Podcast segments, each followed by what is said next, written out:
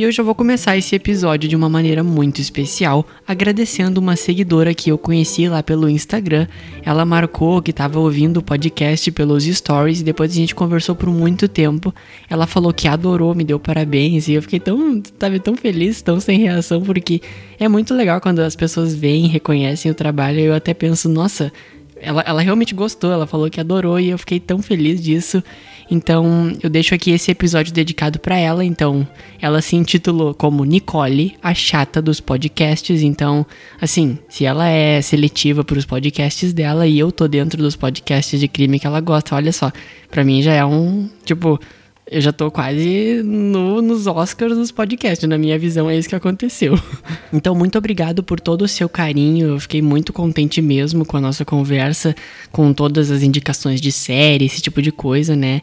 E todo o seu carinho que você demonstrou pelo podcast, eu fiquei mesmo sem reação e muito feliz. Então, muito obrigado. Hoje a gente vai falar sobre uma personagem barra vilã, né? Do filme Invocação do Mal. Talvez vocês conheçam essa saga de filmes de terror. É uma saga de filmes de terror que ficou muito famosa. Desde os anos 60, Ed e Lorraine Warren são conhecidos como os detetives paranormais mais famosos do mundo. Lorraine é clarividente, já o Ed é o único demonólogo não ordenado reconhecido pela Igreja Católica. Dos milhares de casos em toda a carreira controversa deles, existe um tão maligno que eles mantiveram em segredo até agora. Baseado numa história real. Invocação do Mal.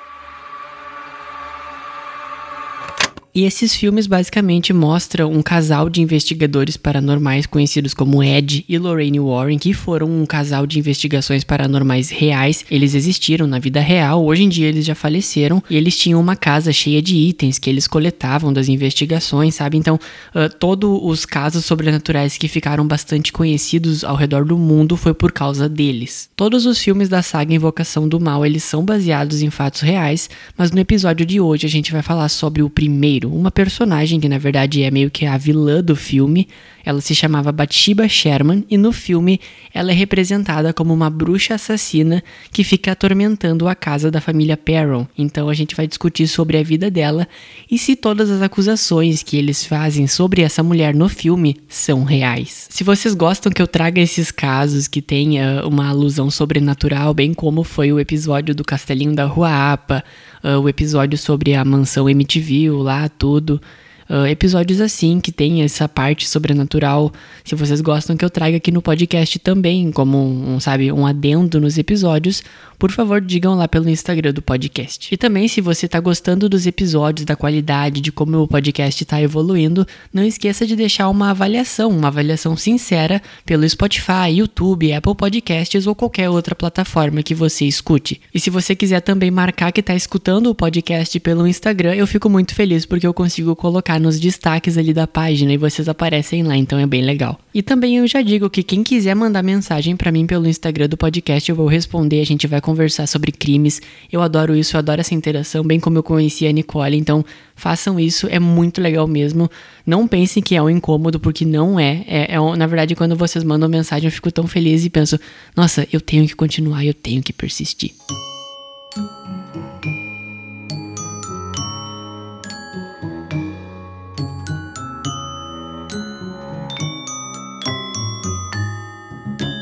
Eu sou Pedro Santos e esse é o Assassinos Sinistros, um podcast que te conta casos medonhos de assassinato.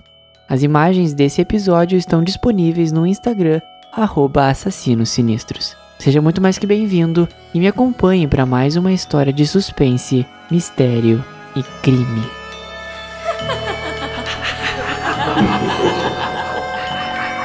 Assassinos Sinistros. Episódio 21 Bathsheba Sherman inocentando uma bruxa assassina.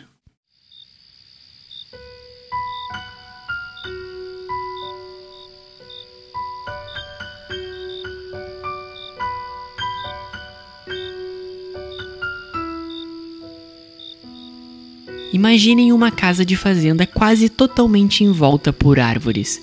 Tente se imaginar nesse lugar à noite, com o barulho dos grilos, do vento e das árvores.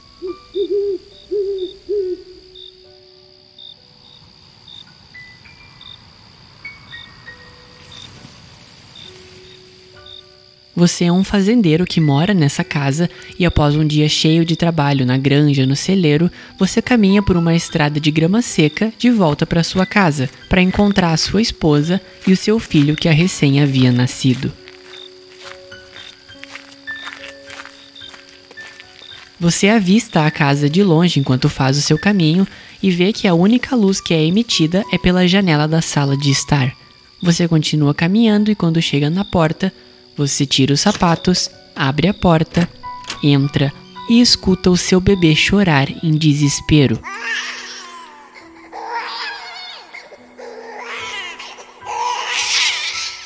Você caminha até a porta da sala de estar, assustado e querendo saber o que estava acontecendo. Você olha pela porta e vê a sua esposa ajoelhada na frente da lareira com uma lamparina ao lado, a lamparina que estava emitindo a luz pela janela que você viu. De repente, o seu bebê para de chorar. Você se aproxima da sua esposa e quando chega perto dela, você vê a mão dela cravando uma agulha no crânio do seu bebê.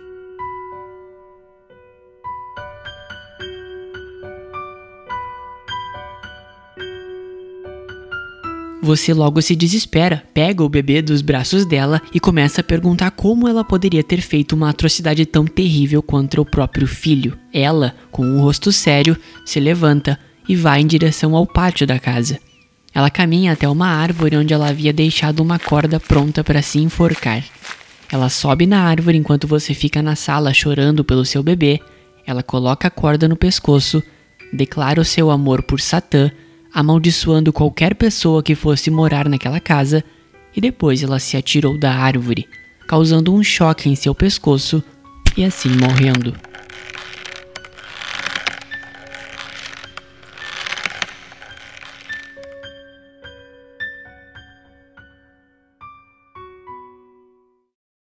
Tá bom, isso que eu contei pode não ter sido bem como aconteceu. Mas eu precisava contar como que a lenda por trás da história de Bathsheba Sherman começou. Essa lenda existe e inclusive foi mencionada em uma cena do filme de Invocação do Mal. Toda essa coisa que eu descrevi aparece no filme. E depois que Bathsheba casou com Jedson, eles tiveram um filho. Quando o bebê estava com sete dias, Jedson pegou ela sacrificando a criança em frente à lareira. Ela correu para a árvore perto do pier, subiu, declarou o amor dela por Satã Amaldiçoou qualquer um que tentasse tirar a terra dela e se enforcou. Existem várias histórias sobre a vida da Bathsheba, desde uma dizendo que ela era parente de uma bruxa condenada em Salem, até uma história que conta que ela era apenas uma bela moça dona de casa, nada mais do que comum. Mas afinal, o que é fato e o que é ficção na história da Bathsheba? E também como que essa mulher ficou famosa na cultura pop como a bruxa assassina do filme de Invocação do Mal. Bom, para quem já escuta o podcast já sabe que essas e outras perguntas vão ser respondidas ao longo desse episódio. Mas antes de qualquer coisa, a gente vai conhecer um pouquinho sobre a vida da Bathsheba.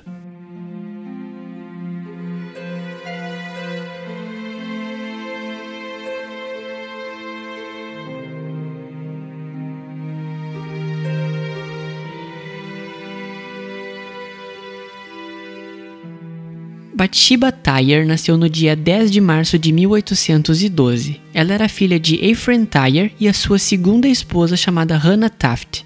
Segundo algumas fontes, o nome da Bathsheba ele foi inspirado na primeira esposa do Ephraim, que também era chamada de Bathsheba. Falando da nossa Bathsheba, ela nasceu em uma vila conhecida como Burrillville, no estado americano de Rhode Island. Essa vila ela é um pequeno lugar descrito como aconchegante para viver e um lugar onde as pessoas se sentem donas do próprio lar, como se elas pertencessem àquele lugar. Atualmente, essa vila é conhecida por ser um lugar com vários espaços abertos, pequenos rios, florestas e alguns morros. E também é um lugar eventualmente usado para caça, pesca, ciclismo e até mesmo aquelas escaladas e trilhas nos montes cheios de árvores. Para ser sincero com cada um de vocês, é um lugar que eu adoraria morar. Silêncio, paz, floresta, a quantidade certa de natureza e, claro, né, um Wi-Fi. a juventude da Bathsheba, ela foi bastante feliz. Ela tinha uma beleza invejável e todo mundo dizia que a vida sempre foi muito gentil com ela. Não existem muitas fotos da Bathsheba. Se vocês pesquisarem por ela, é bem provável que apareça a foto de uma representação aterrorizante dela por causa do filme de Invocação do Mal. mas não confundam as coisas, pelo amor de Deus, aquela lá não é ela. Eu vou postar uma foto da verdadeira Batshiba lá no Instagram do podcast, assim como a Batshiba do filme, para vocês verem como é bem discrepante, é claro, né? No filme é uma representação de terror para causar medo. Mas falando da verdadeira Batshiba, ela tinha pele clara e cabelos escuros. Durante essa história, imaginem ela com aquele estilo mais antigo, cabelos que ficavam trançados. Ela usava vestidos com vários detalhes, assim, vestidos longos e escuros, e esse era o estilo da época, então, né, tentem imaginar esse cenário. A Batshiba viveu toda a sua juventude ali no pequeno vilarejo tanto que seria o lugar onde ela conheceria o seu futuro marido e o pai dos seus filhos. Quando ela completou 32 anos de idade, ela conheceu um homem chamado Judson Sherman, que tinha 33 anos na época e era bastante conhecido por ser um fazendeiro rico e bem-sucedido da vila de Burrowville. Na verdade, quem era realmente rico era a família Sherman inteira, então eles eram bastante conhecidos por essa grande quantidade de dinheiro, muitas terras, esse tipo de coisa. Não demorou muito até que a relação da Bathsheba e do Judson ficasse cada vez mais forte e os dois se casassem. Para falar a verdade, não se tem muitas informações sobre como os dois se conheceram, o local, todo esse tipo de coisa, e nem se o casamento deles foi algo planejado. Afinal, os dois eram jovens e naquela época, alguns lugares, os mais rurais, por exemplo, as famílias tinham o costume de fazer casamentos arranjados entre os seus filhos e assim, né, juntar heranças e riquezas esse tipo de coisa. A família da Bathsheba não era tão rica assim, mas na verdade o pai dela era um fazendeiro, né? Mas com muito menos posses que o Judson Sherman e a sua família. Mas falando do casamento, como a comunidade de Burrowville era bem pequena, é bem provável que a relação da Bathsheba e do Judson tenha sido um clássico amor verdadeiro. Os dois se casaram no dia 10 de março de 1844 e depois do casamento, a Bathsheba ela passou a viver na casa da família Sherman junto com o Judson.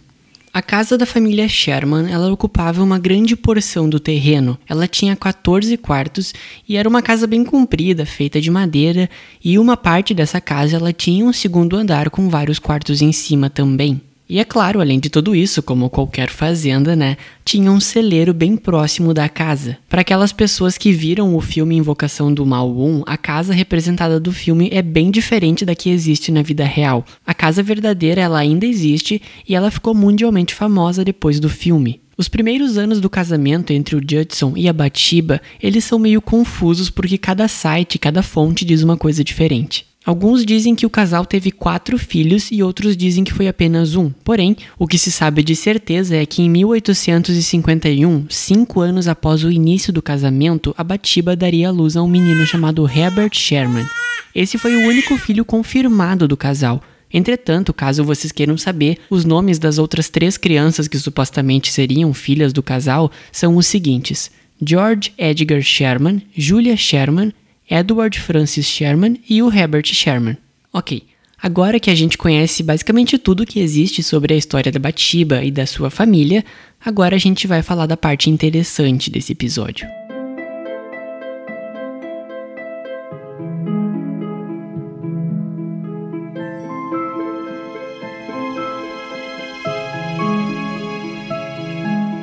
A partir desse momento, as lendas sobre a Bathsheba começaram a aparecer, mas de onde elas surgiram e o que motivou esses boatos? Bom, após o nascimento do Herbert, passaram-se sete dias e depois disso o menino ele faleceu misteriosamente. Ou é isso que a lenda diz. Existem alguns sites por aí que falam que o Herbert Sherman na verdade viveu até os anos 1903 ou seja, ele tinha 51 anos quando faleceu, e isso acaba por desfazer todas as lendas sobre a Bathsheba. Mas para ser sincero, não se sabe realmente se o Herbert ele morreu em 1903 ou se ele faleceu logo após o seu nascimento ou se foi um outro filho do casal. Essas informações realmente são muito confusas, porque naquela época não se tinha muitos registros e detalhes sobre cada coisa, então a gente vai explorar cada teoria e tentar entender. Eu confesso que o site que eu pesquisei sobre a vida do Herbert, ele é bem confiável, porque ele é bastante conhecido por registrar os dados de nascimento e óbito de qualquer pessoa. E o nome do site é Find My Grave, que traduzindo para o português fica Encontre o meu túmulo. E eu vou deixar o link desse site aqui na descrição desse episódio, caso vocês queiram pesquisar alguma pessoa ou qualquer coisa. Certo, se a gente assumir que o filho da Bathsheba faleceu com 51 anos de idade, o episódio acabou, não tem história, não tem lenda, não tem nada. Mas calma que não é bem assim não, tá?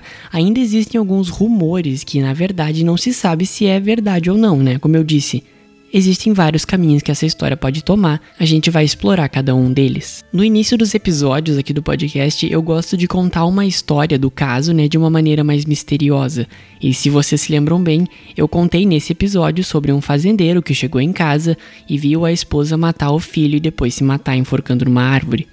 E claramente eu estava fazendo uma referência ao Judson, a sua esposa Bathsheba, e o bebê supostamente era o Herbert. E eu já adianto que essas, como outras histórias, têm uma grande possibilidade de serem apenas lendas sobre a Bathsheba. Mas como que eu sei disso? Eu vou dar alguns exemplos. Uma coisa que se sabe de certeza é que a verdadeira Bathsheba ela não se matou. Porém, essa lenda de que ela teria assassinado o próprio filho realmente existiu e se fomentou tanto pelo fato de que o bebê supostamente estava com a Bathsheba quando ele morreu, né, quanto por outra razão. Como a Batiba era uma mulher de beleza invejável, existem algumas especulações que algumas vizinhas e até familiares da própria Batiba, com inveja da beleza dela, teriam começado a espalhar alguns rumores de que ela teria assassinado o próprio filho, enfiando uma agulha na cabeça dele. Nessa linha de raciocínio, a Batiba ela começou a ser acusada de bruxaria e teria sido convocada para um julgamento. Porém, pela falta de provas concretas do assassinato do filho, ela teria sido considerada inocente dos crimes, porém a população de Burrowville ainda tinha receios dela e a lenda conta que ela se tornou uma pessoa reclusa na casa da fazenda dos Sherman. Segundo algumas fontes, como o próprio site Find My Grave que eu mencionei antes, a Batiba ela teria falecido com 73 anos de idade no dia 25 de maio de 1885. Ou seja, o suposto suicídio da Bathsheba pode ter sido apenas uma lenda criada em cima da sua história, ou apenas uma ideia do diretor de Invocação do Mal para deixar a história dela mais assombrosa. Além de toda essa bagunça já criada em cima da história da Bathsheba, existem algumas teorias que dizem que ela tinha parentesco com uma bruxa que foi condenada à forca em Salem. Essa suposta bruxa com quem a Bathsheba seria relacionada se chamava Mary Towney Eastey e a Mary, de fato, ela foi acusada de bruxaria, julgada e executada em Salem no ano de 1692. Ela foi uma pessoa real que acabou morrendo por todo aquele uh, frenesi de acreditar nas bruxarias e, sabe, toda aquela coisa do satanismo que estourou. Na verdade, né, vamos, vamos, vamos, vamos ser sinceros, né?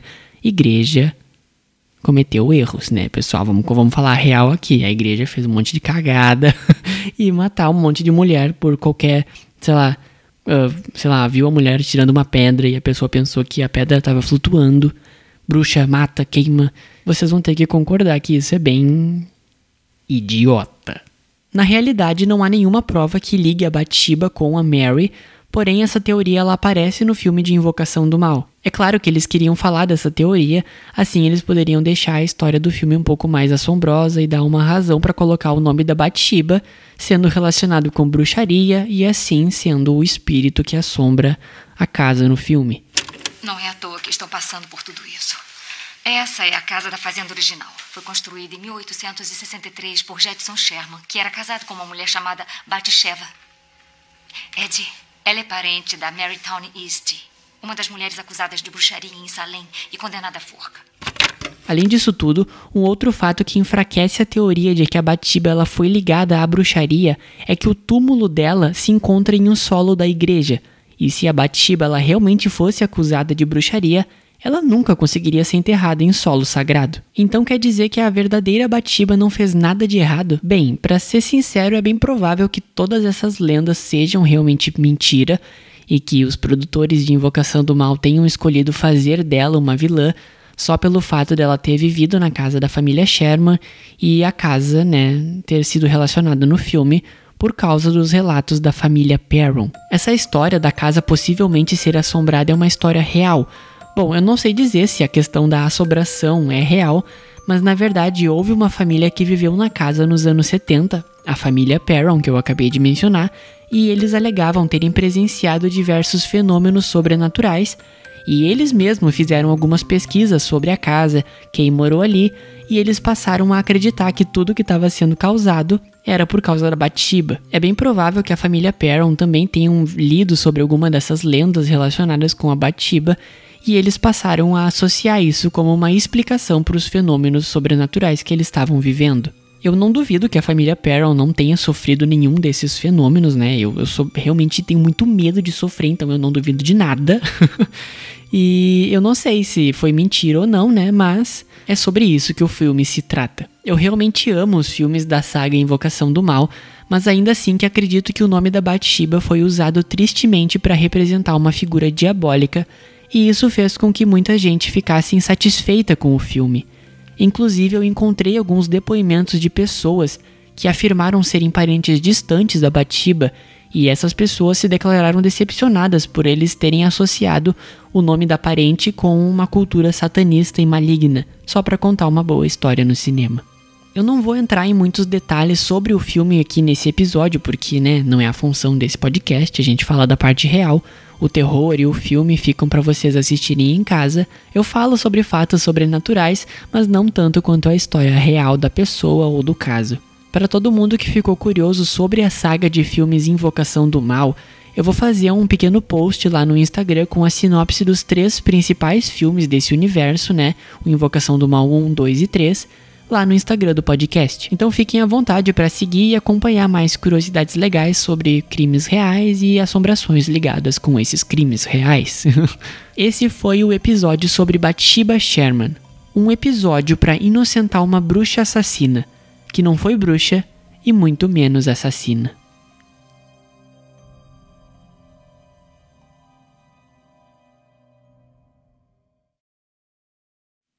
Ultimamente eu tenho voltado a assistir os filmes de Invocação do Mal porque eu realmente gosto, e eu acabei percebendo que se eu pesquisasse a fundo essas histórias eu poderia encontrar alguns fatos que na verdade não foram bem como aconteceram no filme. E quando eu encontrei a história da Bathsheba, eu pensei que seria importante falar sobre ela, porque o nome dela, na verdade a gente não pode ser, sabe, assim, né, omitir a verdade, porque o nome dela ele realmente foi usado em cima de uma cultura satanista e bem maligna, algo que é bem pejorativo, sabe? Não que o filme seja ruim nem nada, uh, o filme é bem bom, eu gosto, mas ainda assim a gente não pode negar o fato de associarem o nome de uma pessoa que provavelmente foi inocente a coisas assim. E além disso tudo, eu também já achei importante falar sobre a questão das bruxas de Salem sendo julgadas e sacrificadas de um jeito bem, sabe, na minha visão, provavelmente desnecessário né? Naquela época foi um frenesi de tipo um quase que uma loucura social, não sei se tem um termo para isso, uma dissonância social, não sei como é que se fala, e muitos acabaram sofrendo por causa disso. Quem sabe eu fale em algum outro episódio sobre os crimes da igreja, né? E querendo ou não, eles existem, pessoal, isso é isso é inegável, né? Ninguém é perfeito. Infelizmente, a igreja usa o nome de Deus e mesmo assim ainda prega coisas que não são 100% boas, 100% positivas e 100% sagradas. Claro que isso tudo é culpa das pessoas mesmo, né, que distorcem uma palavra que deveria ser bonita em algo mais pejorativo para a própria opinião valer.